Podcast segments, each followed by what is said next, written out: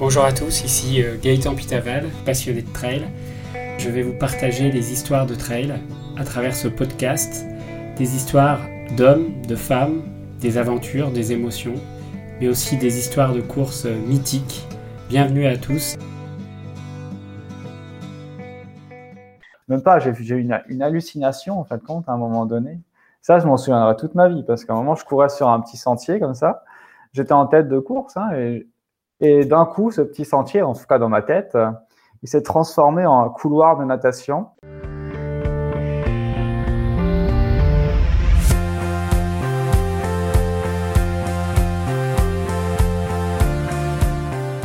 Nous retrouvons tout de suite Sébastien Speller, double vainqueur du Grand Trail des Templiers et athlète de haut niveau, qui nous parle tout de suite de ses émotions trail, mais aussi de son activité de coach où il accompagne des trailers à performer dans leur trail.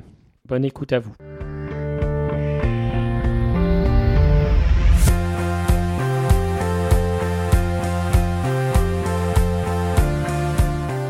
Est-ce que toi, euh, dans tes trails ou dans ton expérience trail, tu as vécu un jour une émotion euh, forte euh, qui, qui, t'a marqué et tu t'es dit celle-là, je la garderai toute ma vie parce que j'ai jamais vécu les choses comme ça? Est-ce qu'il y a un moment dans ta carrière où tu as vécu une émotion tellement forte qui, voilà, qui t'a transpercé et que tu garderas toute ta vie Ouais, je sais pas. Bah, je dirais, moi, ce, qui m'a, ce que m'apprend surtout le trail, c'est sur moi-même, en fait, Corentin. Je me suis déjà dépassé de manière euh, que je n'aurais jamais pensé. Euh, une émotion forte, mais alors, ça, je sais pas si c'est vraiment la réponse qu'il faut apporter, mais bon, moi, un jour, sur la, la Maxi Race que j'ai gagnée en 2017, la dernière fois, ils avaient une chaleur de fou furieux et euh, j'ai fait une hypo, enfin, une hypo.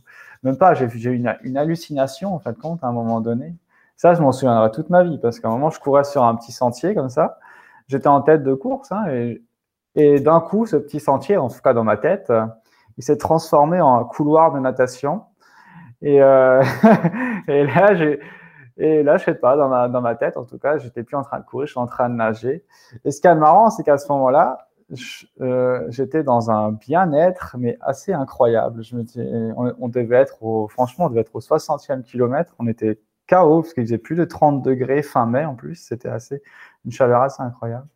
Mais à ce moment-là, ouais, j'ai un bien-être incroyable. Après, je me suis réveillé en quelque sorte. Et là, je dis, waouh, ça va pas du tout. Hein. Je me suis chargé en, en, en, gel, en boisson énergétique, en tout ce que tu veux. C'était ça, je m'en souviendrai toute ma vie. Ouais. Moi, je sais pas si c'était ça vraiment qu'il fallait répondre. écoute, euh, c'est très bien. Donc, tu, tu, as nagé sur la Maxi Race Ouais, j'ai nagé, ouais, j'ai nagé ouais, pendant au moins 100 mètres. Dû... je ne sais pas si ça aurait été marrant de me filmer, si je faisais des mouvements ou pas. Ça, j'en ai aucune idée. Exceptionnel.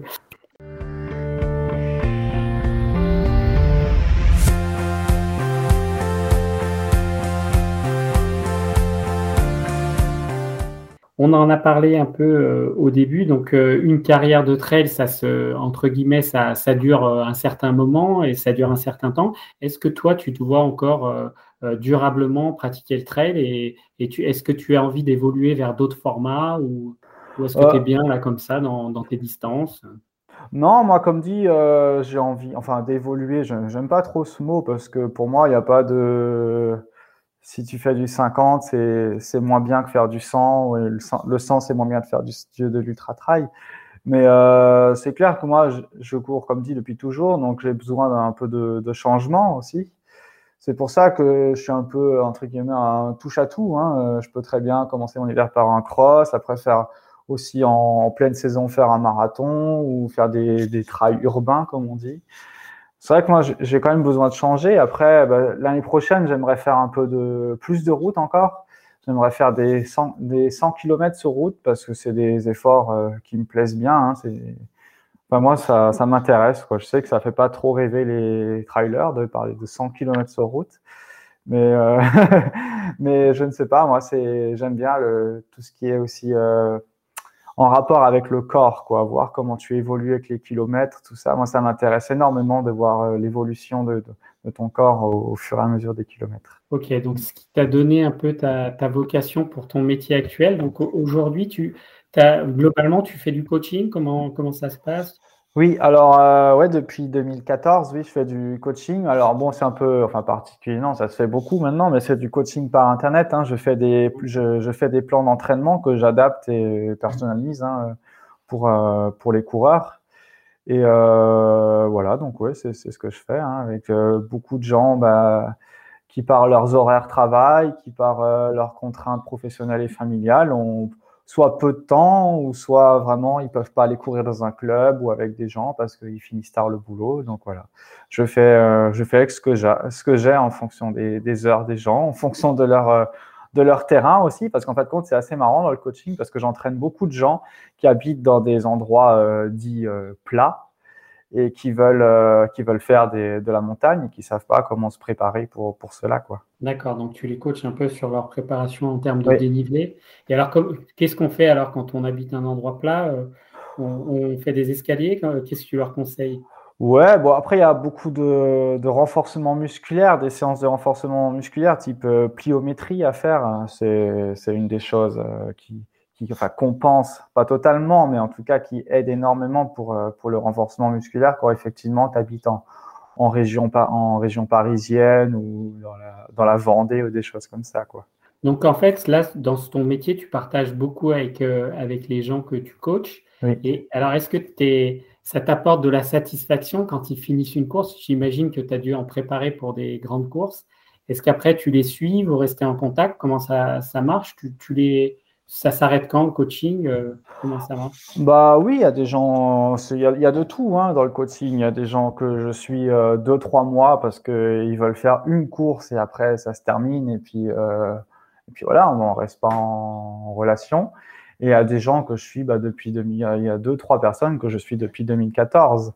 Donc après, bah, c'est clair qu'il y a aussi une certaine satisfaction. Hein. J'entraîne quelques personnes bah, enfin, après, gagner des courses, c'est une chose, mais en fait, chacun a son niveau, à sa propre victoire, quoi. Parce que quand, quand tu entraînes une, femme de 45 ans qui a deux ou trois enfants, et qui, qui a de grosses contraintes professionnelles et familiales, et puis qui, qui bah, pour elle, son rêve, c'est de terminer une course de 50 bornes, bah, voilà, quand, quand tu arrives à l'accompagner et qu'elle y arrive, c'est une satisfaction.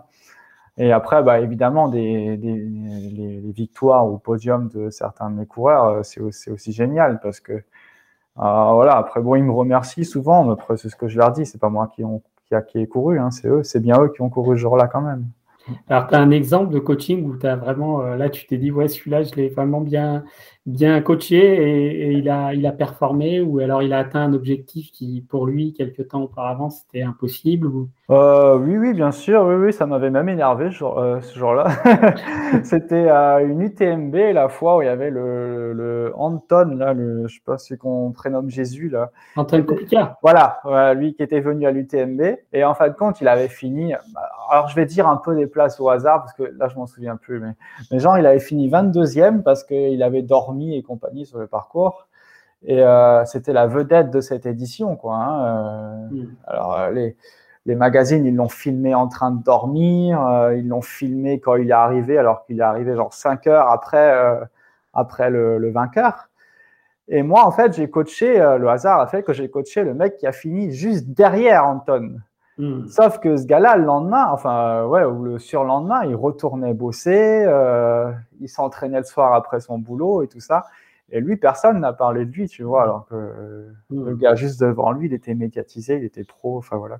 Euh, ce, ce jour-là, j'ai trouvé vraiment pas, pas ça juste. Alors que, ouais, il avait fait un truc énorme, un truc énorme, le gars, hein, enfin voilà.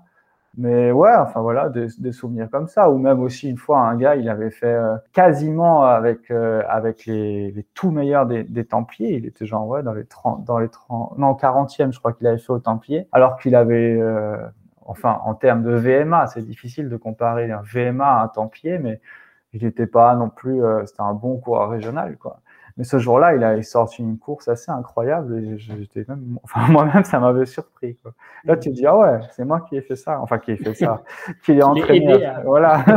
C'était, j'avais trouvé ça génial, ah ouais, donc c'est vraiment un métier où ça t'apporte aussi. Euh, bah, c'est ça, oui, malgré que ce soit par Internet. Tu, ouais, comme dit, j'échange malgré tout toutes les semaines avec, euh, avec les, les, coureurs. Donc, euh, quand il y en a que tu suis depuis longtemps, tu les, même si c'est que par mail, des trucs comme ça, tu les connais quand même.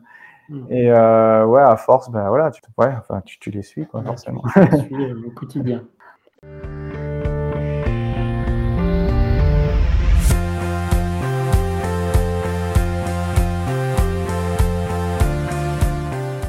Alors, j'ai vu aussi, bien sûr, euh, que tu as été champion de France euh, de trail. Tu, as été champion de France plusieurs fois ou euh, Non, non, non. Oula, c'est il y a longtemps. C'était les tout premiers championnats de France c'était de trail, c'était en 2013 à Gap. Bon, vous nous expliquiez il y a quelques instants que vous étiez plutôt un outsider. Qu'est-ce qui a fait la différence aujourd'hui?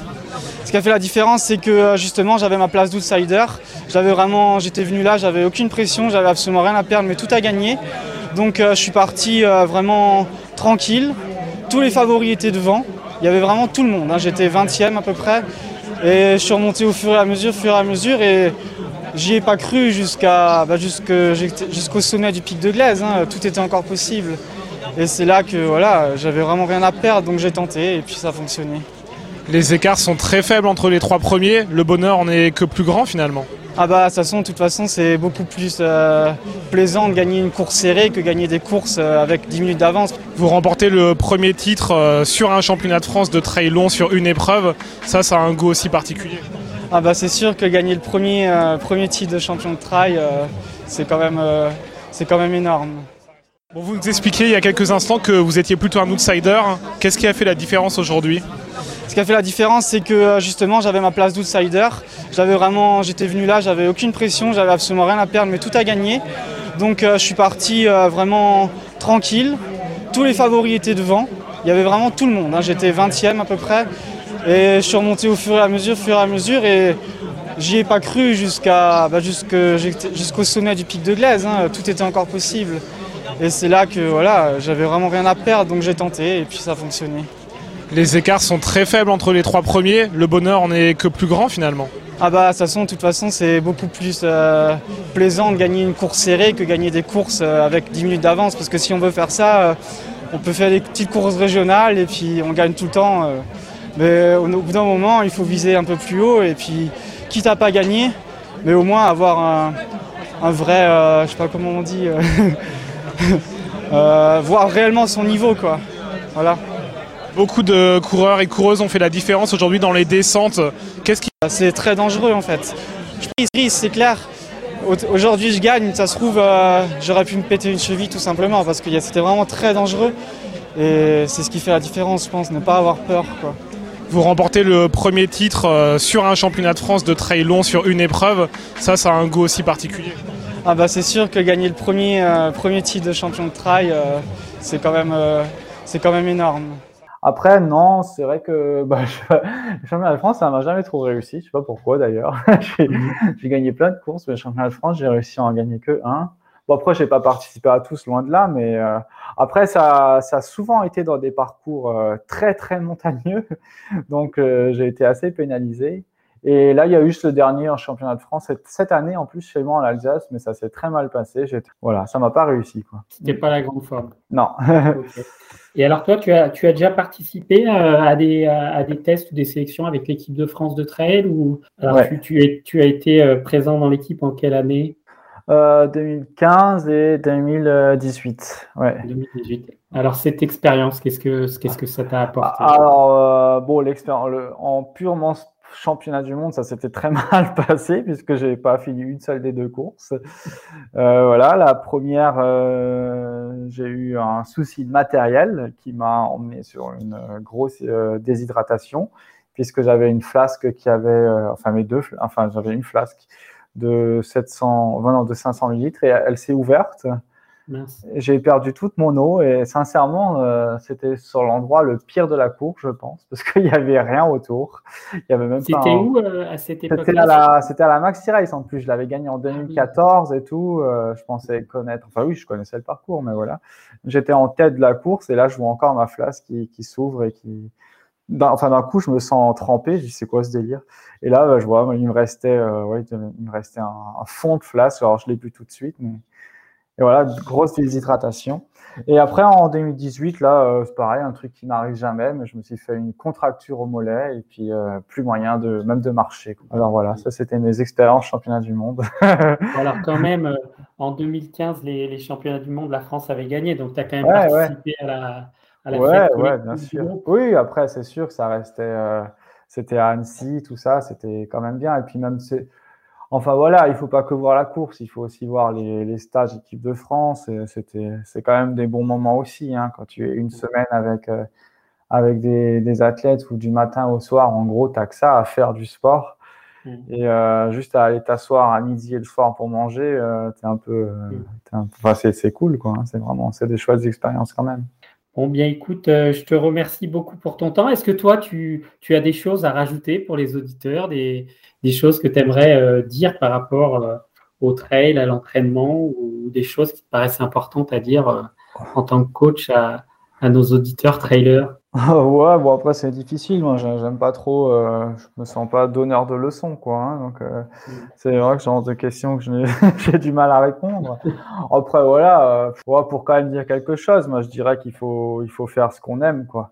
Il faut mm. pas se laisser influencer par euh, par les réseaux sociaux ou par ou ce que je vois souvent malheureusement aussi par des groupes de copains qui qui se lancent un pari le vendredi soir autour d'une bière et et qui, qui, trois mois après sont à la TDS, quoi, alors qu'ils ont couru un 10 bornes dans leur vie. voilà, des, des, choses comme ça. Faire attention à soi, parce que le, son corps, c'est pas, c'est pas un jouet, et puis se, se faire plaisir. Et, et, parfois, il vaut mieux faire un, un 40 bornes, qui est déjà une grosse distance, mais être sûr de voir l'arrivée et sûr de se faire plaisir pendant 40 bornes. Quoi. C'est tout mmh. aussi bien que absolument faire un 160 bornes. Bon, bah, Sébastien, je te remercie beaucoup pour ton temps. C'était vraiment euh, super sympa. je, je, te souhaite euh, de, une bonne continuation. Donc, merci Sébastien. Bah, merci à vous. Voilà, cet épisode de Trail Story est maintenant terminé. Je vous remercie de votre écoute. La semaine prochaine dans Trail Story, je vous propose de partager avec moi la course euh, mythique de la Saint-Élion une des plus anciennes courses de trail en France. N'hésitez pas à nous retrouver sur tous nos réseaux sociaux, Facebook, Instagram, sur trailstory.fr également et surtout sur Apple Podcast. N'hésitez pas à nous noter 5 étoiles et à nous laisser un commentaire, ça nous fait extrêmement plaisir. Nous terminons en musique avec une chanson choisie par Sébastien Speller avec No Woman No Cry de Bob Marley. Bonne aventure trail à vous